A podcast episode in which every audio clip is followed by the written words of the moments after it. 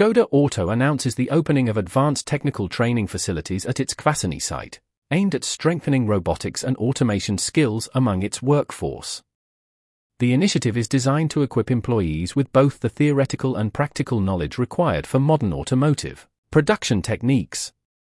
As the Czech automaker gears up to launch Octavia production in summer 2024, this move greatly enhances the plant's capabilities thanks to cutting edge production processes. The investment underscores Skoda's commitment to broadening its technical training offering at its second largest Czech site. For more information, check Skoda storyboard.